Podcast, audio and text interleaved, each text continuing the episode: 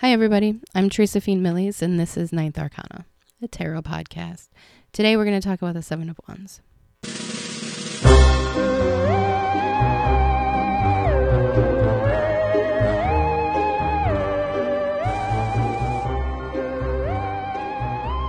Seven is the number of the universe.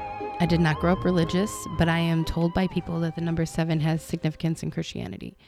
What I do know is that there are seven notes in a musical scale, and there are seven colors in a rainbow. Everything we experience in the universe is either light or sound. So, you can think about that as literal or as metaphysical as you would like to. But I think that seven is the universe. God has entered the chat. God in a purely non religious way, of course. Wands, as we know, are one of the four suits. It's wands, rods, sticks, wood, all are used. It's inspiration. Think of it like kindling. In the Waite Smith, the wand looks like a stick, but it's got leaves on it to show you that it's not just like a dead branch. It's still alive. It's spark, an inspiration, it's an idea, it's a light bulb, it's fire. It's what drives you, what moves you and motivates you. Your wand is your passion. So it stands to reason that the Seven of Wands is about your soul's purpose. Let's see what the cards show. In the Aquarius deck, there is one man alone with a wand in his hand and the others around him on a hill. It looks to me like this man is about to drive the stick into the ground, like staking his claim on a country, which is inherently problematic. Have you guys ever seen Far and Away with Tom Cruise and Nicole Kidman? In the movie, the Irishman goes to the American West and hops on a horse and rides out into the sunset and claims his land. This is the thing that really happened, and it happened for years. It's the Oklahoma land rush. It happened from 1889 to 1906. The Indian Appropriation Acts essentially took Indian territory out of native control and set the territory on the path to statehood by opening it to white settlers through land rushes. It first began in 1889. The U.S. government opened unassigned lands to Oklahoma settlers. In the show notes, I'm linking Ancestry.com. You can look at 72 tract books containing details on land ownership in Oklahoma, and a link to the Wikipedia about the Indian Appropriation Act of 1871. I'm reading this from Wikipedia. According to the Indian Appropriation Act of March 3, 1871, no longer was any group of Indians in the United States recognized as an independent nation by the federal government. Congress directed that all Indians should be treated as individuals and legally designated wards of the federal government. Before the bill was enacted, the federal government signed treaties with natives, committing the tribes to land cessations in exchange for specific lands designated to Indians for exclusive indigenous use, as well as annual payments in the form of cash, livestock, supplies, or services. These treaties, which took much time and effort to finalize, ceased with the passage of the 1871 Indian Appropriation Act, declaring that no Indian nation or tribe would be recognized as an independent nation, tribe, or power within the United States. So basically, the United States said that the Native Americans had no claim to the land and that they were taking it over. Just a little bit of history with your tarot. When this card was being drawn in 1909, there's no way that Waite and Smith were thinking about that. But it's what I see. So now it's what the card is. The thing is that the government told hundreds of thousands of white people that there was a whole bunch of land that they could just have and those people showed up to take their land, what they believed it was theirs ordained by God. It's not complicated. The U.S. government committed genocide. In the minds of the people that showed up to take the land, it was a gift from God and it was their absolute right. So when you pull this card, you can think, who am I railroading if you're a white person? Or how am I being railroaded if you're not? Or you can think, am I staking claim or you can think, what am I staking my claim to? Because it's intuitive tarot, you can now know that this happened in our history and think about a card from a different deck when you pull it. That's up to you and how you read cards. But you should always think about what land did I win? How did I win it? Or you can think, where am I being dominant? What am I not seeing? Part of the reason I stopped reading cards is because my eyes were finally open to the huge problem of white women and appropriation. The feeling of the right to other cultures and experiences and claiming them as our own. We have a habit of just taking what we want and not seeing who it affects. Take what you need, leave the rest. That's what this card means to me. If the wands means that there's passion and the seven means that it's God given and it's mine, it's my right to this thing, that's manifest destiny. That's not my right to take from anyone around me, to claim things as solely my own.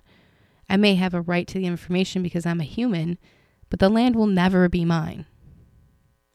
I will always be a visitor. The Rider Waite is the same card, except his face is a little more pained. He's fighting really hard, and he really believes that this land is only his. The green on his tunic means heart. There are some pretty fucking bad people in history, but I don't think that everyday people were bad. They were trying to live and take care of their family. 75% of people were just fighting the good fight, trying to live and take care of the people that they love. And that's the green tunic. They're doing what they had to do and what was available to them the government, the law, said that this was just fine. In the Morgan Greer, it looks like a lumberjack. He's standing tall, he's ready to defend. This deck came out in 1979. There was a very sort of, well, as someone who was born in 1982 and didn't come online in consciousness until 1988, I see the 70s as earth tones and beards I have an appreciation, but I do understand that I have no idea what it actually felt like to live in that time. Pictures I've seen and movies I've seen have sort of a sepia tone to them. This deck definitely has a sepia tone to the cards. So we have our lumberjack standing tall, ready to defend. This feels less like a fight and more like a worry or an awareness. All of his wands or his rods are safe with him. He has one in his hands and he's ready to use it as a stick to defend.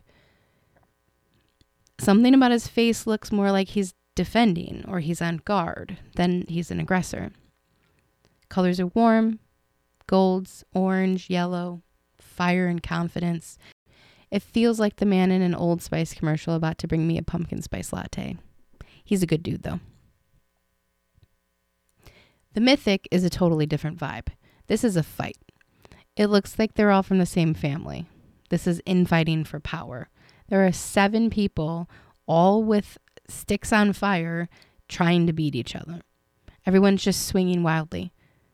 How far are you willing to go for what you want? Who are you willing to set on fire? They have crowns and they have orange robes. No one has the upper hand. Everyone kind of looks like they have the same right to whatever they're fighting over and the same chances of winning. The crowns mean that these people have some sort of old feudal or some old way of power. They're in a cave, so it's being hidden from those on the outside. Maybe they don't want everybody else to know how much they hate each other and how much they're fighting, but they're definitely not getting along. So, what will result? Will one person win the fight? Will there be like a treaty? Will it be worth it? The Wild Unknown. We have seven sticks. We have seven wands, branches, and one's on fire. This is the card that is closest to what I feel like is the traditional meaning of the card to find and follow your purpose. What one thing is going to stand out, what's going to light you up.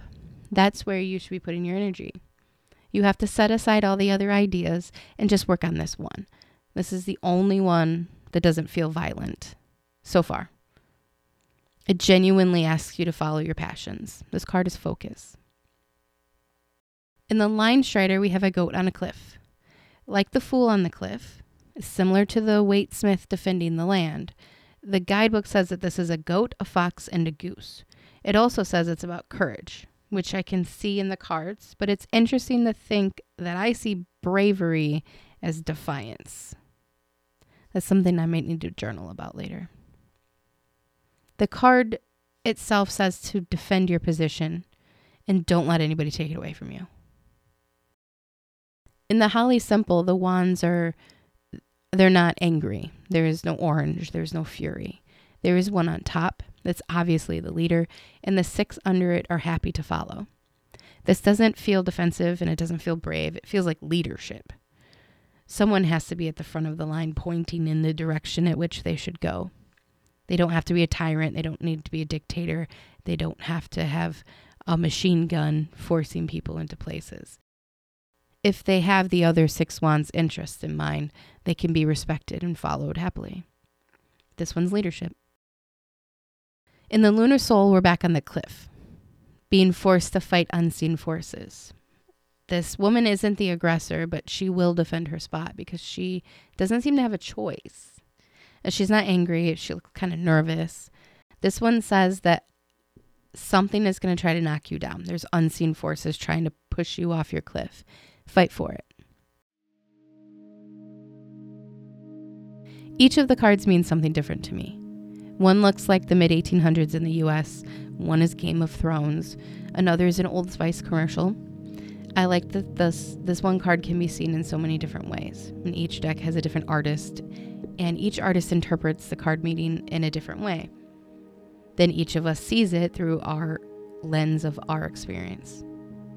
And that's always going to be what I'm preaching. We all see the world in slightly or extremely different ways. Understanding where your blind spots are and where your knowledge lies is the only thing you need to read cards.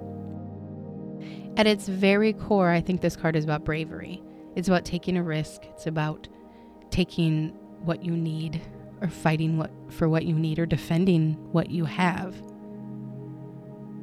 It's about taking a chance on something that you're working towards. It's about getting your idea out in the world.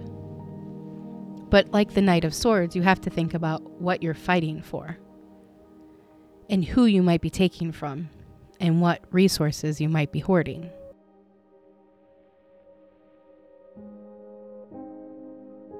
Next episode, we're going to talk about the Two of Cups. It might be a little less intense. Maybe. You can find me on Instagram. I'm no longer updating my Ninth Arcana Instagram because I had four accounts and it's too much. So follow me on queen.of.marigold where you can DM me and you can also see the cards more closely. Every time I upload an episode, I also post a photo of that card in each of the decks. You can also see that on your show notes. In the show notes, I have links to what I talked about today. And every episode, I if I mention another website, I'm going to link that in the show notes so you can go there and check those out. I do new cards every Wednesday and Friday. If you have a deck, you should be pulling cards too and seeing what you see. Okay, thanks. Love you. Bye.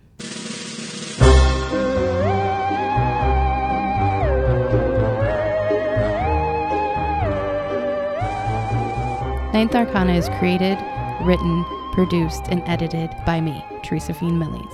Thank you for listening.